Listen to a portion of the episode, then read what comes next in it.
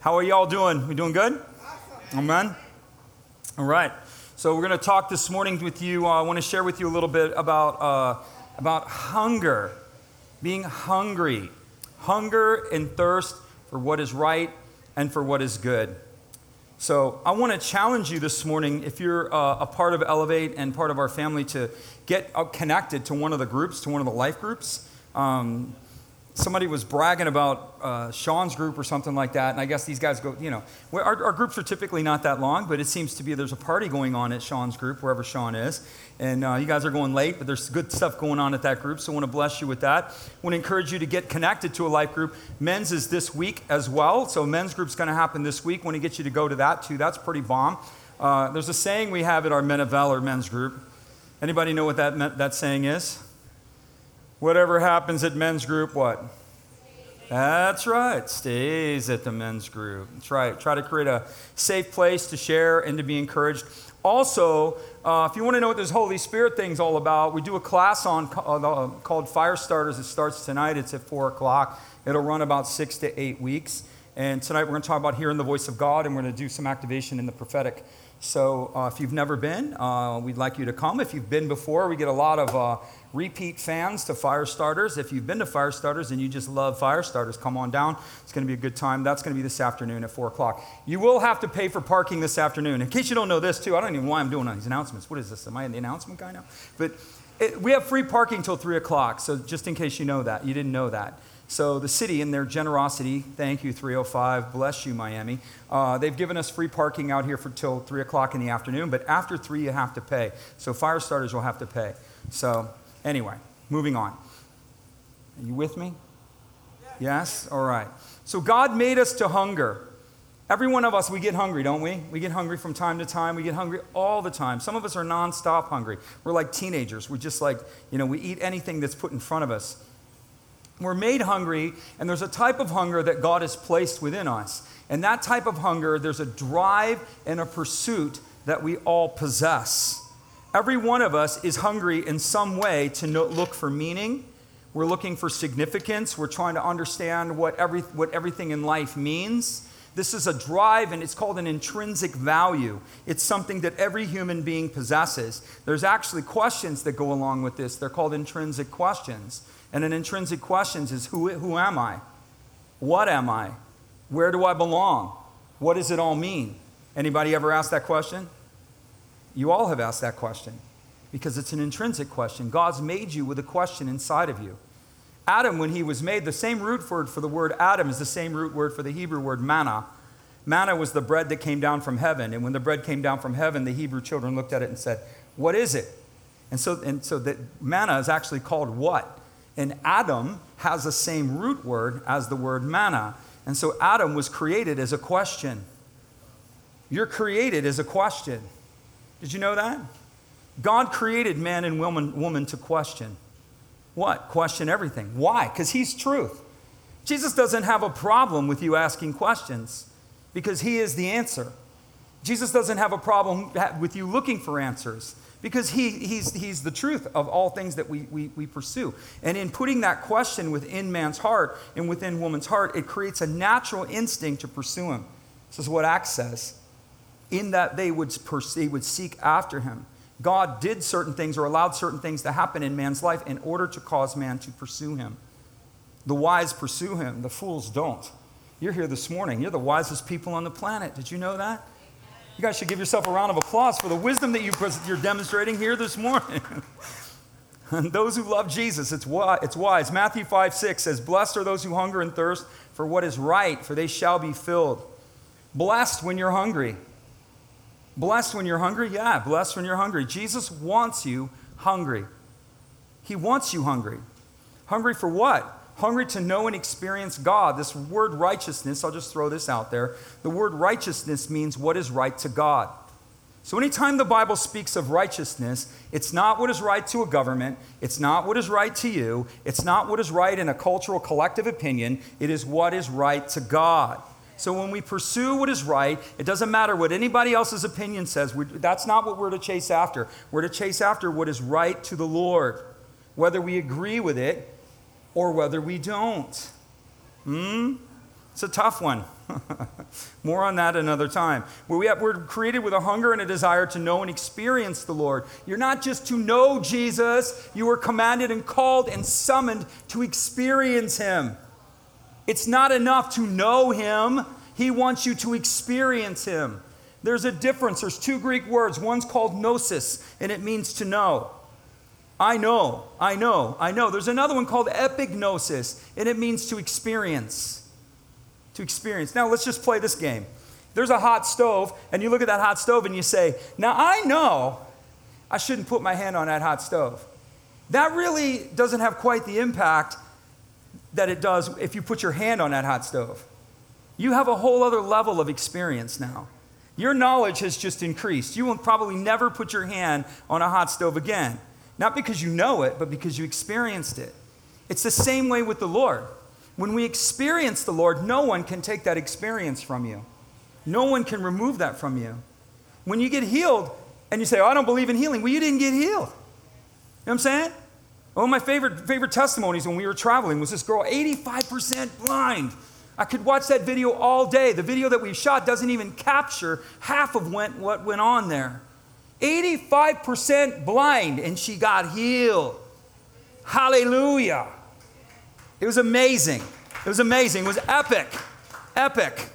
So people go, I don't believe that. Even people, when I show the video, like, was she really blind? Her bottle, her glasses are like Coke bottles, man.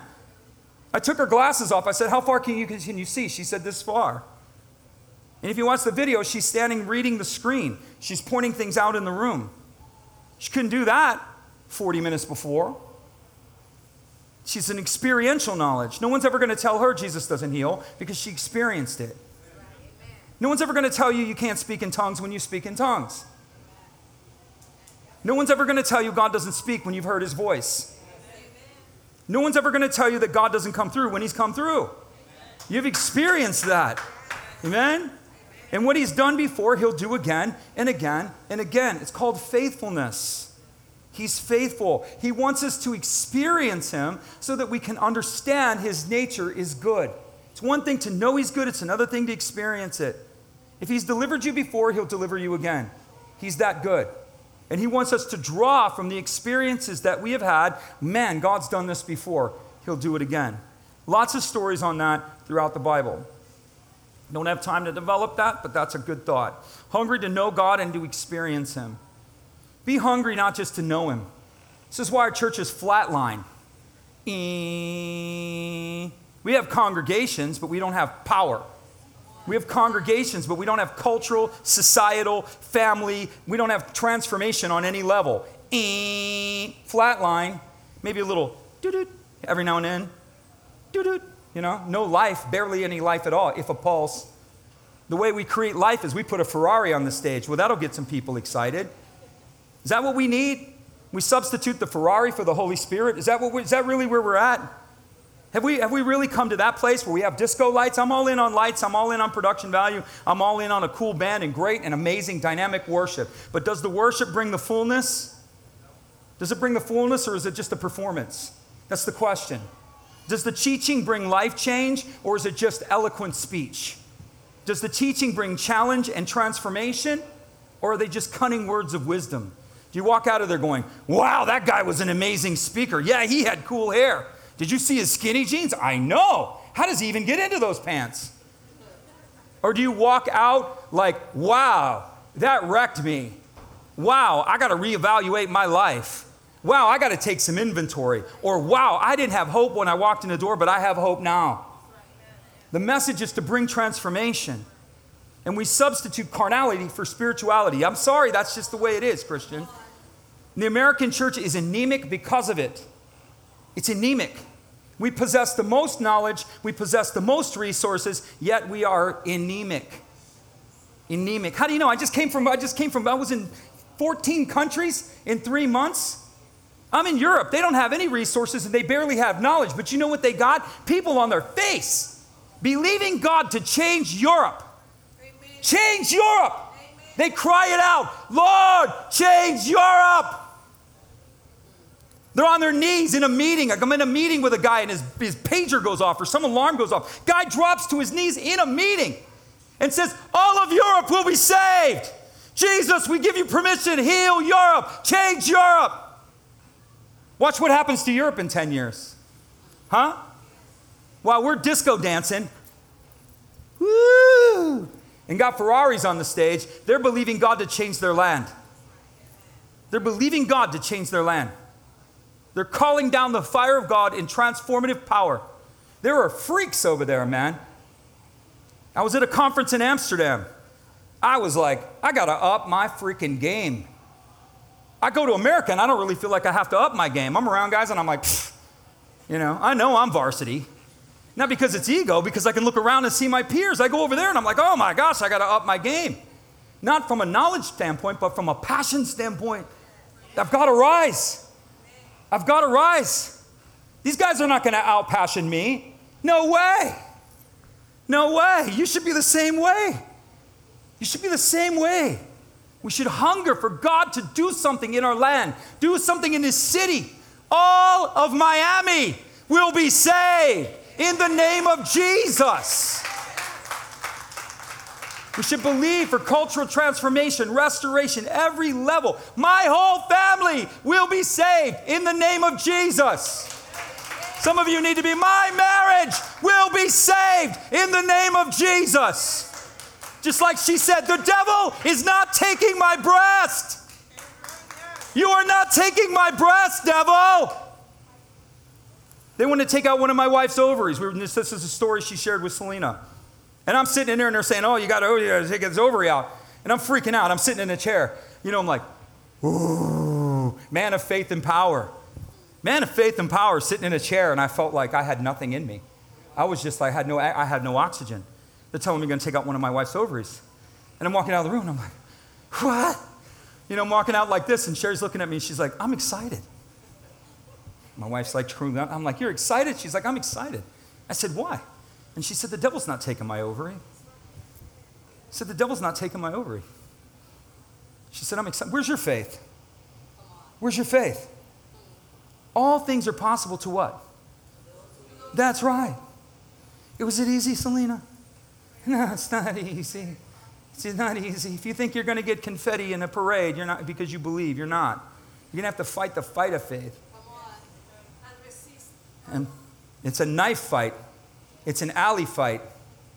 You want the things of God, you got to put a rag on your head and a knife in your teeth, and you got to go, it's on. And if you don't have that kind of mentality, He will beat you every time.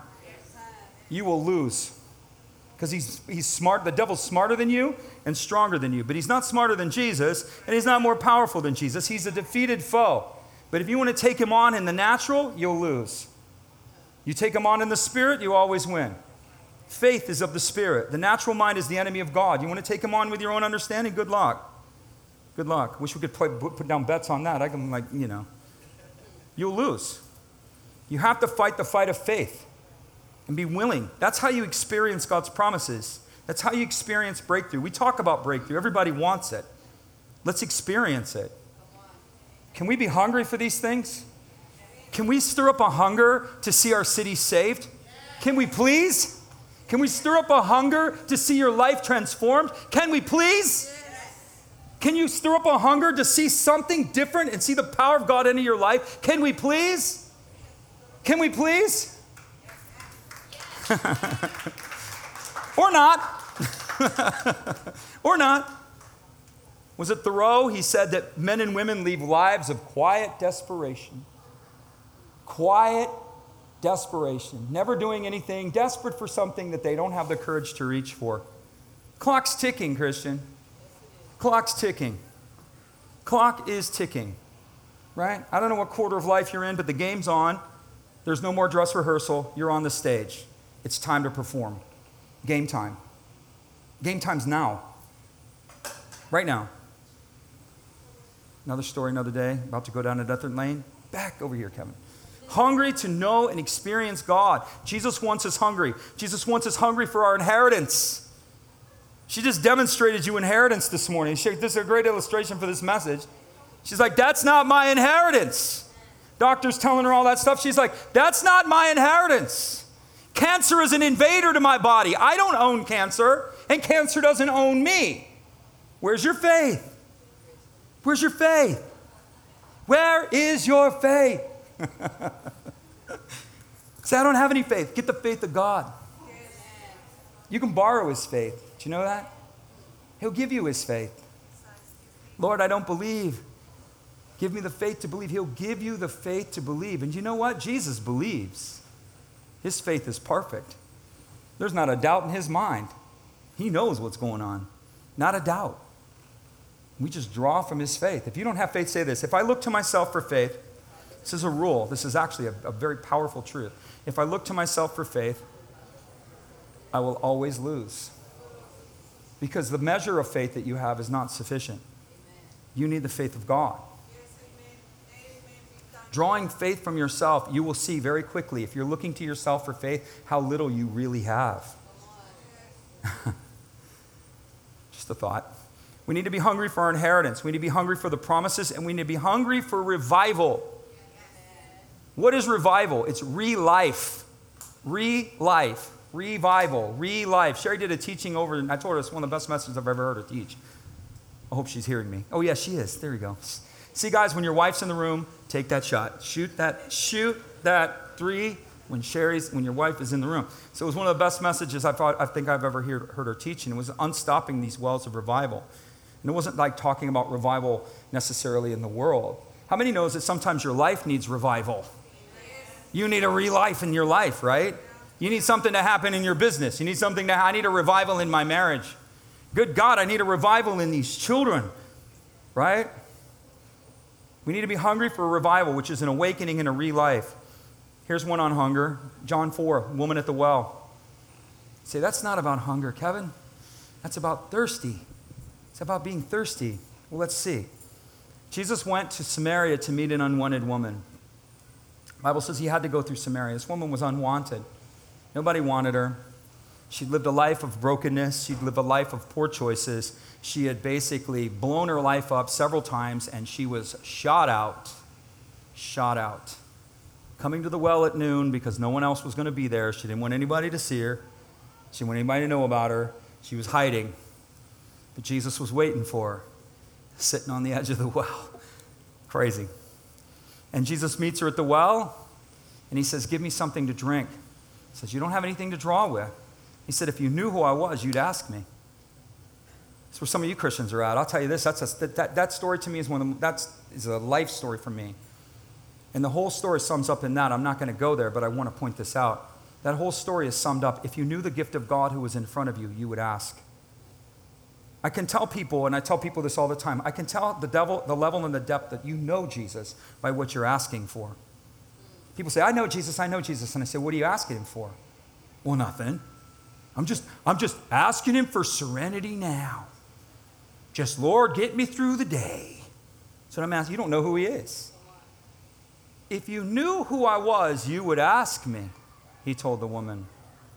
The evidence of your knowing him, understanding him, connecting to Him is directly related to what you are asking God for.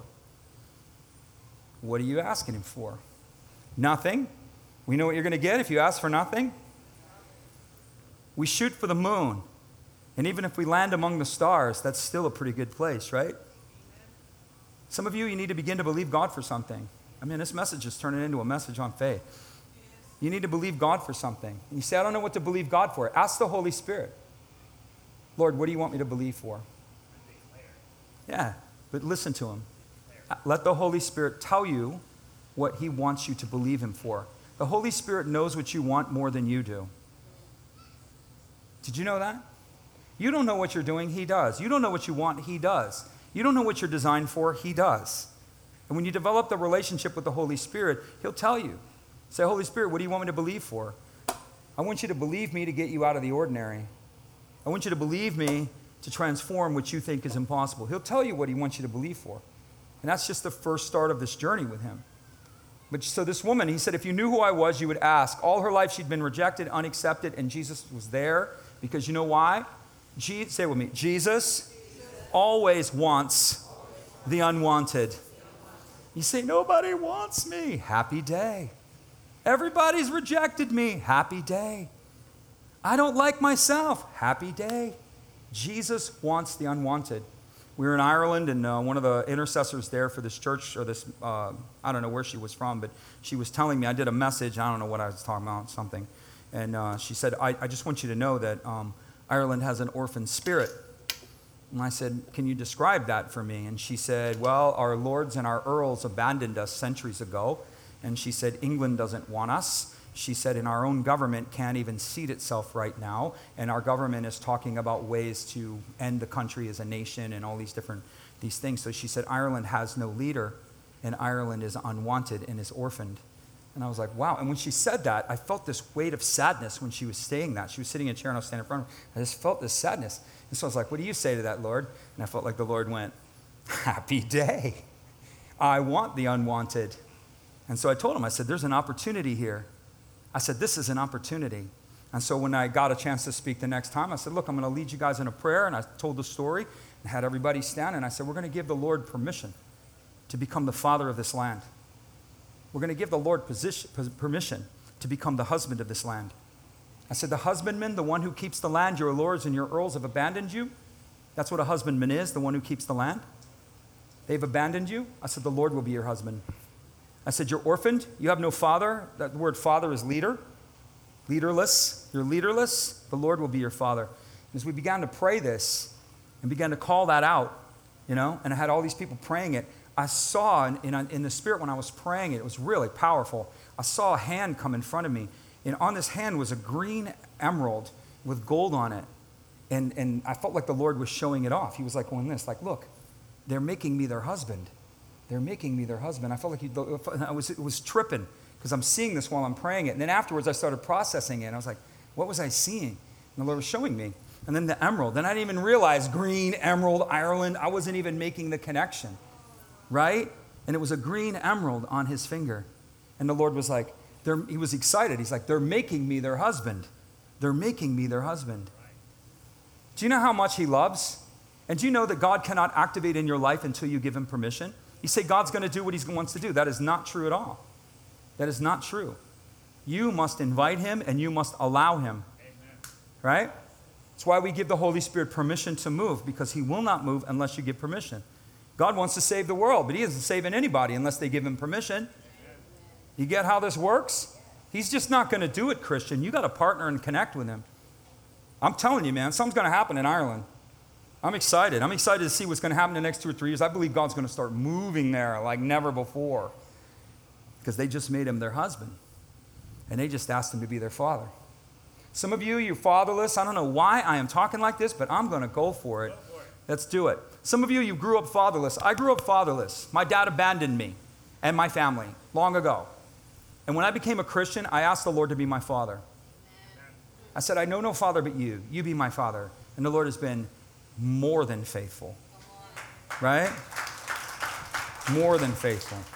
And some of you, you need to take up that calling. You sit here and feel sorry for yourself for everything you don't have. Nobody wants me. My mom don't want me. My dad don't want me. My husband don't want me. I don't want me. The cat don't want me. The dog don't want me. Jesus wants you. Jesus wants you. Jesus loves you and give him the permission to occupy that dead space in your life and watch what happens. Give him permission to be the true father to you. Give him permission to be the true husband, the true mother. God can do it all. You understand that? The Bible says he nurtures us like a mother, he leads us like a father, he works us like a husbandman. That's what it means to work the land. A husbandman works the land, another story, another day. Give God the permission, give Jesus the permission to fill that dead space in your life and watch what He does. Watch what He does. It's not about your losses, it's about what you have. You have the greatest asset in the world if you're a Christian. You have Jesus and you have the Holy Spirit. But if you don't access or use them, they mean nothing. It means nothing. It's a bank account that you don't write checks on. It's a car that you won't put the key in. Oh, you have it. Looks good but there's nothing, there's no benefit of it to it in your life. Hmm?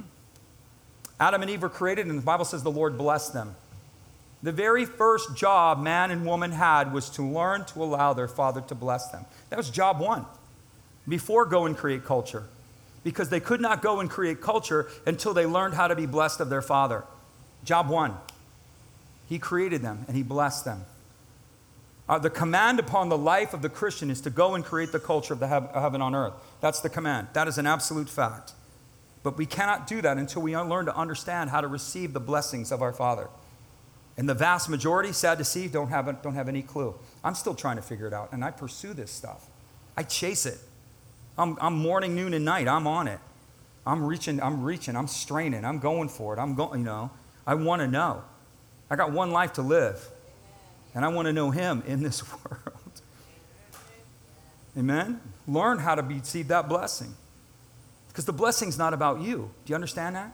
We have this warped perspective that thinks that we think, well, the blessing's all about me and I don't want to be selfish. No, the blessing is in you, through and through you. You can't bless anybody unless you're blessed, right? You see, I'd love to give $10,000 to the preschool, but I don't have it. Well, He can't bless you until you understand blessing. Just a thought. You can't help anyone until you understand that. Job one for them was that. Jesus gave to her, and she went and lit up the city. She was looking for something. She, I got to go fast. She was looking for something, and he gave it to her. And her life lit up because he satisfied her. But that was the thirst. But where's the hunger? When Jesus is sitting on the thing, the disciples come up to him they say, Master, eat. And Jesus says, What? I have food to eat that you know not of.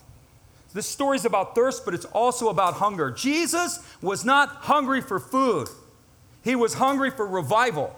He was hungry to reach the lost. He was hungry to meet that woman, a social influencer who would affect an entire town. That's what he was hungry for. The disciples wanted happy meals, Jesus wanted revival. God is hungry. He's hungry for a revival in your life. He's hungry for a revival in your city. And He's hungry for a revival in, in, in every sphere of the world. God's hungry for revival. Are you? Are you? Come on. hunger is a longing for something. Here's Deuteronomy. He, he caused them to hunger and suffer lack. What? That they would know that they don't live by bread alone, but every word that proceeds forth from the mouth of God. Some of you, the hunger and the lack in your life is because you're trying to do something without the Lord. If you are a Christian, you are symbiotically bound to the kingdom. In other words, you must partner with the kingdom, or your life in some form will be in deficit.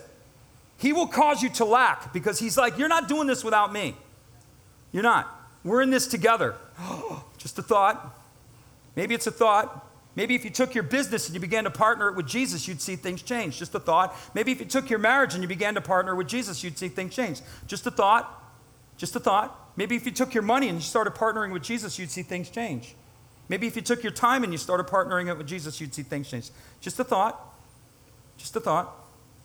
Proverbs 16 says, The appetite of the worker works for them, and their hunger drives them. What you're hungry for will drive you. What you are hungry for will drive you. Say it with me hunger is good, but it must be directed correctly. Right. Don't even have time. There's a lot I want to say on this, but I don't have time to say it. I always feel so constrained by time. So if you knew me, you knew, you know when I write these messages, something like, like long story, I won't get into it, but I know I was going to write something different uh, for this for today, and I'm like, I don't have anything to say, Jesus. And he grabs me and he shakes me. Wake up, warrior! Grab hold of yourself and release the well. and so I start writing this message, and it starts going, it starts literally writing itself. Hunger is good, Christian, but you must direct it correctly. When people are hungry, why are people driven towards dark things? Because it is a misaligned hunger. That hunger is misaligned and it is traveling a road of brokenness, an appetite that's not of God. And the reason is, is there's a brokenness in that person's life, and that's what drives that appetite in the wrong, in the wrong direction. God wants you to be hungry. We think if we want something, it's a sin. Who told you that? Hunger is of God. It's of God. Success is of God. It's of God. Right? Prosperity is in the gospel. It's not a prosperity gospel, but prosperity is in the gospel. It's there. Deuteronomy 8:18, God, the Lord your God has given you the power to obtain wealth that you might establish his covenant. I was talking with a guy and he was asking me about money, and I said, Listen, God doesn't give wealth. He gives the power to obtain it. He doesn't, God doesn't give wealth, He gives you the power to obtain it. What is that? Ideas, creative concepts, open doors, opportunities. He gives you the ability to obtain it, but He isn't giving you the wealth. You have to take what He gives you and manifest it. That's a whole other ballgame. And you don't just manifest it that way, you do it for His glory. He says why He gives you the money to establish my covenant, to support my work, to build my kingdom, to propagate my gospel, to support my local church and the ventures through there. That's why I give it to you. I'm not giving it to you so you can go get a Maybach. I'm not giving it to you so you can start flexing on Instagram. That's not why I'm giving it to you. I'm giving it to you so, you can, so that you can establish my covenant in the land. And if you will do that, I'll give you more. I'll give you more. Are you hungry? What are you hungry for? Jesus wants you to be hungry. It's possible to be full and still die. In China, they had a famine, so the people started eating dirt. They still eat dirt in some regions. But because there was no food, the people started eating dirt. And actually, they started making this clay, and they were able to actually bake and create food out of this clay. And they would eat this clay, but the clay had no nutritional value. So while their bodies were full, the, nu- the absence of nutrients caused them to starve, even though their bellies were full. Hmm. Could, is that possible? Yes, it is possible. It's possible for us to be full of certain things and yet starving at the same time. It's possible. That's a message all on its own. Proverbs 15 14. A wise person is hungry for truth and knowledge, but the fool feeds on trash. The fool feeds on trash. What? But I like checkers, Pastor. And I'm not talking about food, man. I'm talking about there's a lot of trash that we feed on. Another story Ecclesiastes my favorite guys. I love Solomon and I love the book of Ecclesiastes. You're like, dude, that book's a downer. I think that book's enlightening. I like Ecclesiastes. It shows me what time it is. Uh, Solomon's a guy who fed a lot on trash, right? The theme of the book is what does it mean? What does it all mean? So here's the theme of, of the book of Ecclesiastes. What does it all mean? That's the theme. It has another theme too. The second theme is what am I doing with my life? Anybody feel that way? Ecclesiastes is a book for you. What does it all mean? And what am I doing with my life? Solomon was a guy, he pursued everything. He was given great opportunities, he pursued education. He's like, I know the meaning of life is getting smart. I'm gonna get me some PhDs, yo. I'm gonna get me some sheepskin and paper on the wall. Then I'm going to be somebody. And he says, Books and study is weariness, for in knowledge is much sorrow. The more you know, the more pain you understand. Don't you? I'll give you another one. The more you know, the more you realize how stupid people are. Amen. You're like, I'm surrounded by idiots. True. True. Money. He pursued money. He said it's meaningless. It's the chasing of the wind. He says, the more I get, the more I want. Can I get a witness? Then he says, then I got to accumulate all this and I got to leave it to somebody else. And he's like, and I don't know if that guy's going to be wise or if he's going to be a fool.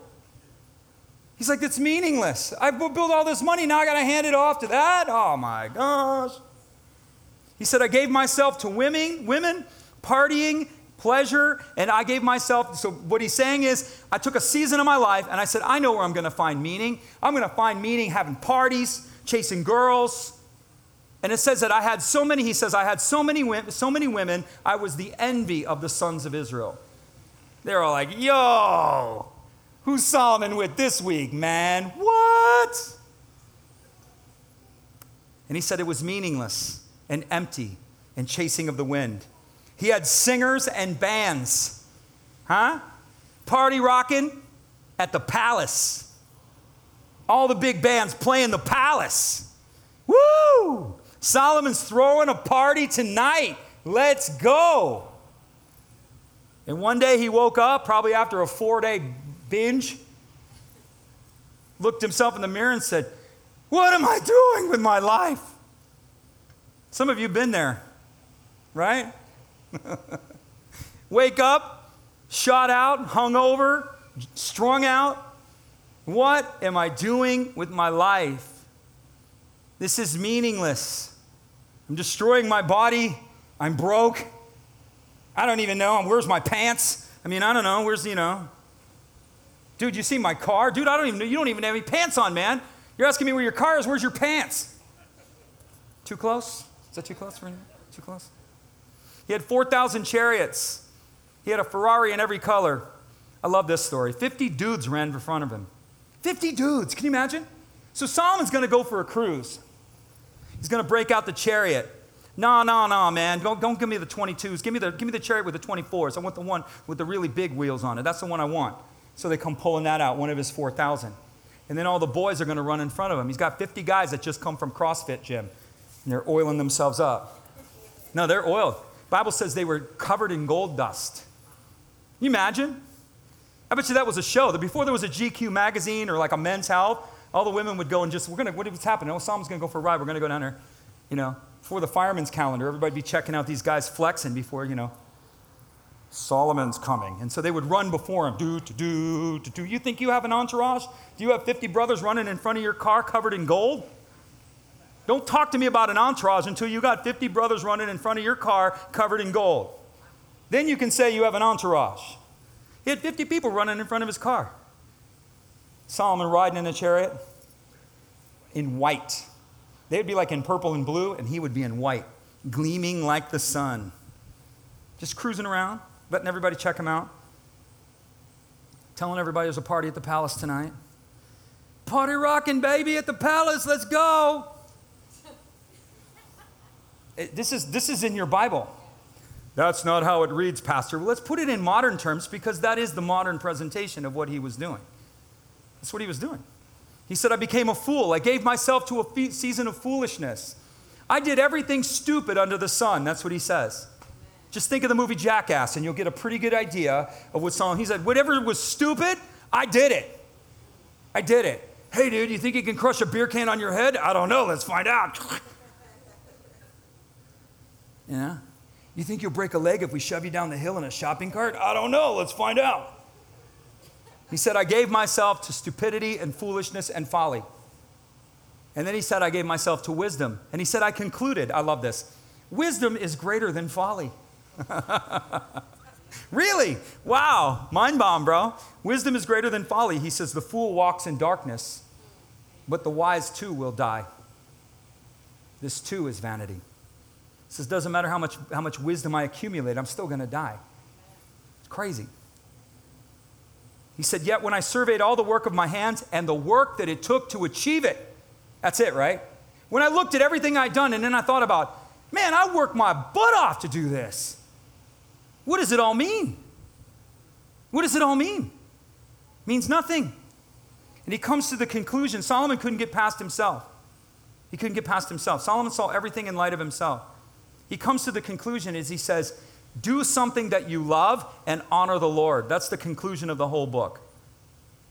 The whole book is do what you love passionately and serve God. I would put it this way serve God and do what He's created you to do passionately. That's the force of that. Hungry for purpose.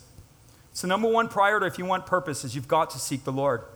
You seek the Lord in worship, you seek the Lord in His Word, and you seek the Lord in His Spirit. You're created for purpose. Your life and your soul will not let you rest. That's why people are restless until you start moving and understanding and discovering what you're created for.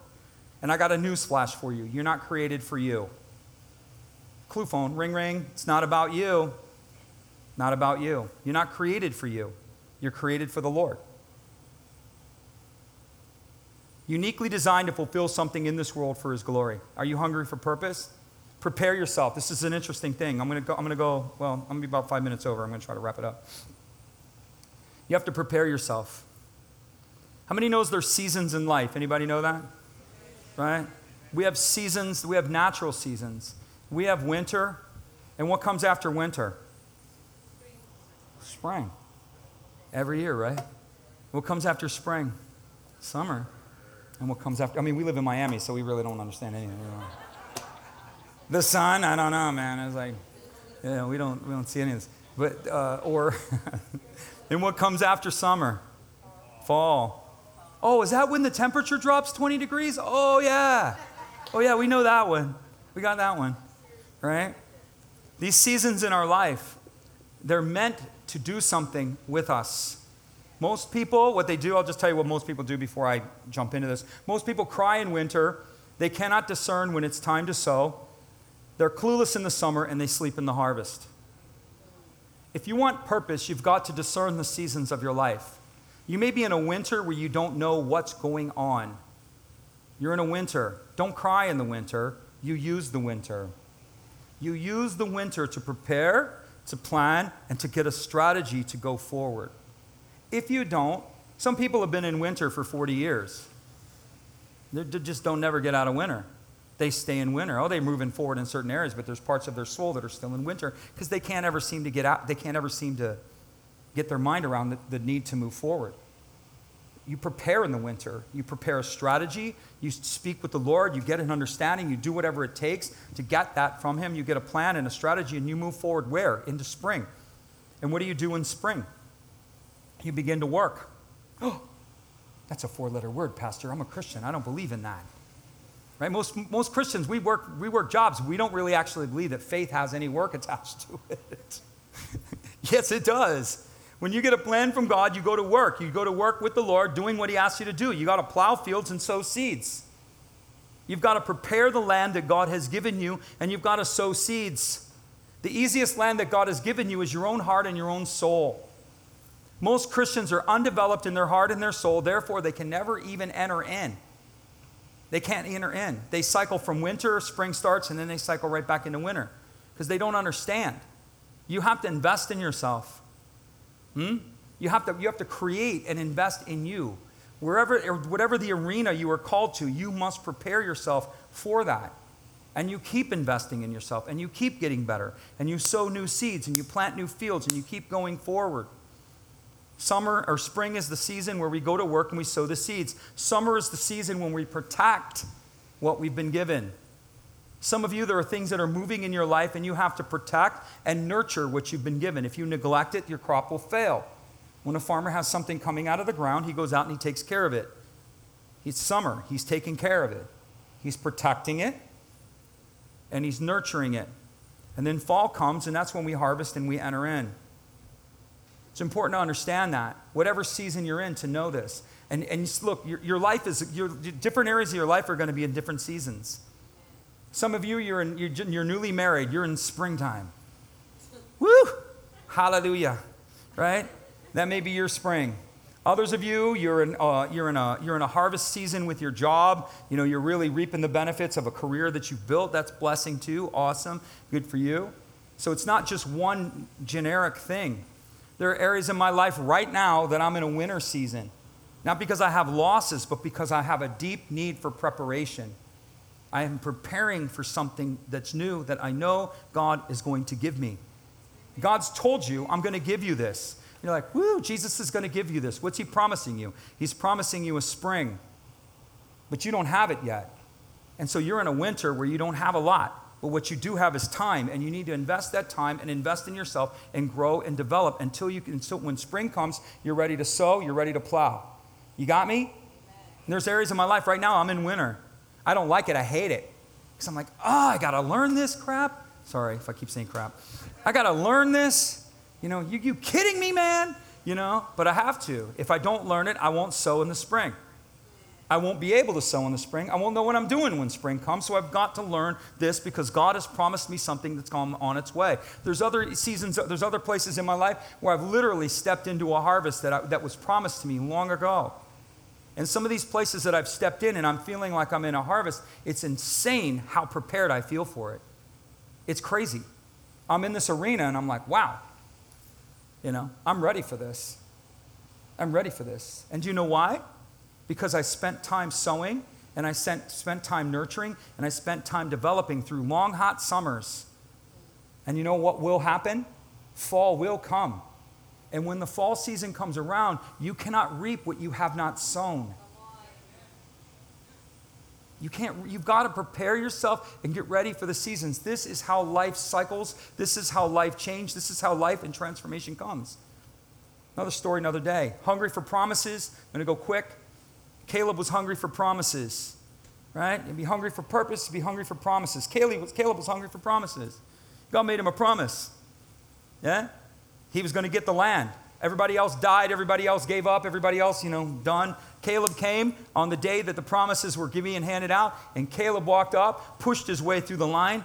That brother's not waiting in line. He's been waiting 40 years for a promise. All you newcomers, hold on. I was in the wilderness. All you newcomers, hold on. I was faithful. I crossed that promised land. I stood in faith. I believed God for the promise that He's given me, and I've waited, and we're handing out promises. I'm first in line.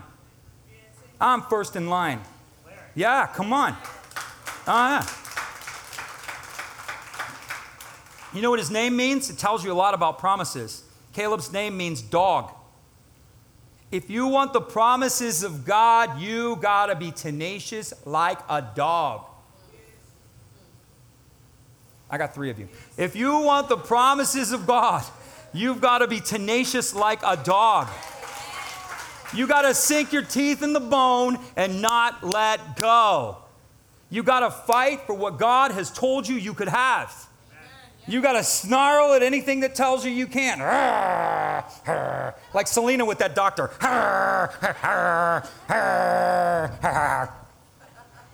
Little Paro walked in. Paro walked into the office there. And was like, whoa. This isn't my promise.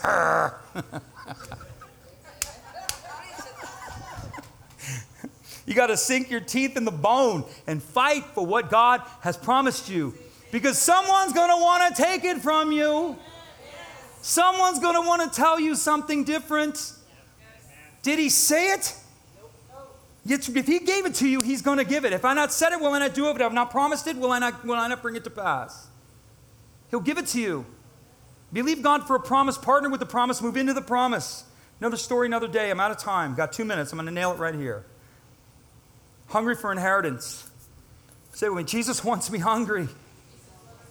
These examples are examples in many different forms, but they are examples of hunger.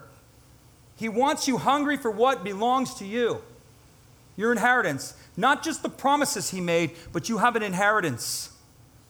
Read Ephesians 1. The prayer for the people is that they would understand what their inheritance is. What Jesus came to give you. Well, he came to give you salvation. He came to give you a whole lot more than that. Yeah, you've got eternal life. That's absolutely certain. In Christ, you do. You are forgiven. But you've been given an inheritance plan. Healing's your inheritance. It is. Do you know victory is your inheritance? We are more than conquerors. Victory is your inheritance. Provision is your inheritance. God will provide for you. It's your inheritance. His name is your inheritance. Wherever His name is, that's your inheritance. His presence is your inheritance. You can walk in this door, I tell people all the time, you can be shot out, broken, discouraged, despair. You've made a complete mess of your life. You walk in here, you start worshiping God, and immediately His presence comes. Why does His presence come? Because it's not predicated upon you. If you're in Christ, it's given to you as an inheritance. It's your inheritance, it's yours. You have to access it, but it's still nonetheless, it's yours. Here's the woman with the issue of blood. Woman with the issue of blood. She sees Jesus coming, walking down the road, crowd around her. She pushes through the crowd. She touches the hem of his garment. She touched the tallith, the prayer shawl of the rabbis. They would have a prayer shawl on, they'd wind their fingers around the edge of the tzitzit, that's what the strings were called, and the thing was called a tallith. And when they would lift their hands and pray, it would form wings. So when the rabbis would pray, they would pray this.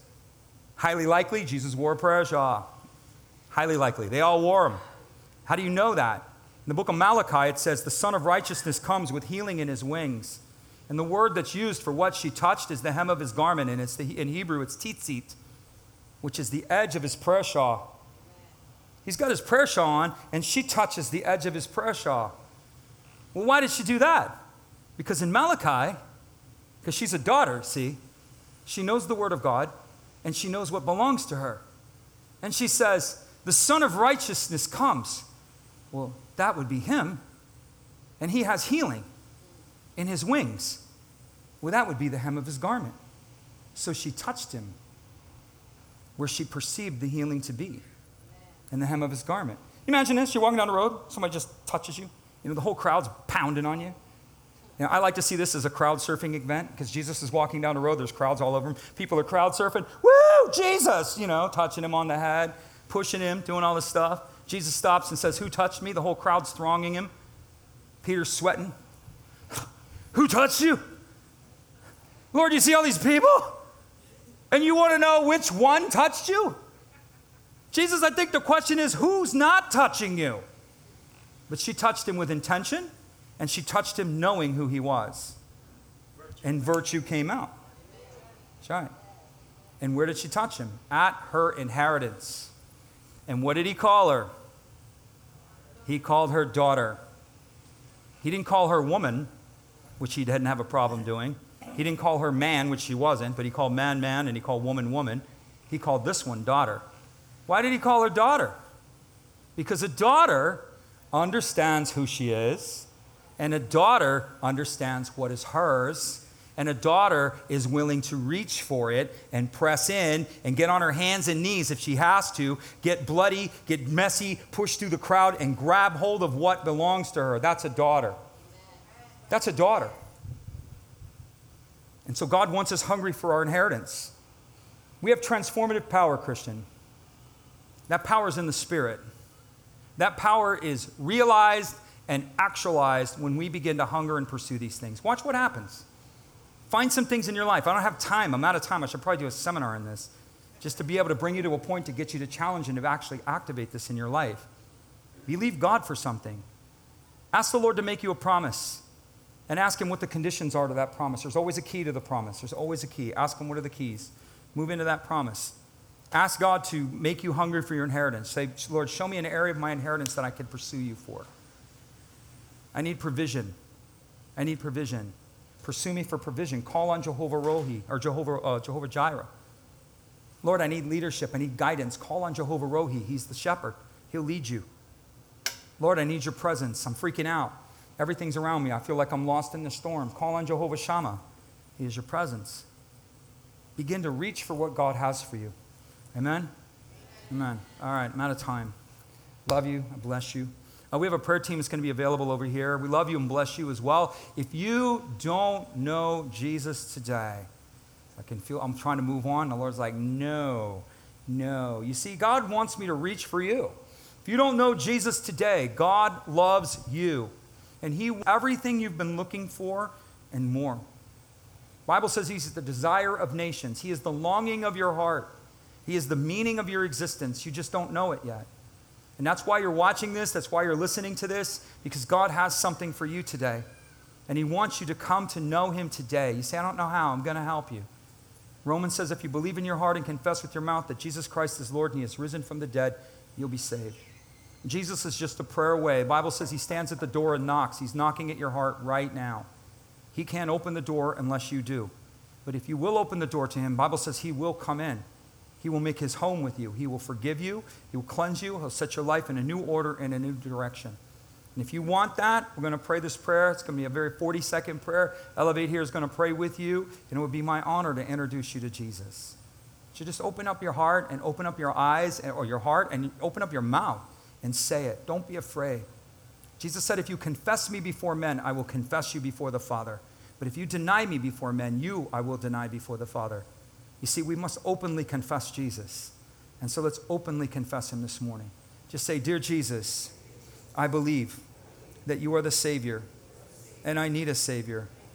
I may not understand this, but I choose to believe it. And so I open my heart to you, Jesus, and I ask you to come inside. I ask you to forgive me. I ask you to heal me. I ask you to restore me. And I ask you to repurpose my life. All that I am, I give to you. In all that you are, I receive as mine. From this day forward, I choose to follow you. In Jesus' name, amen. Amen. Prayer team's available. God loves you. We love you. Fire starters at four. Have a great week.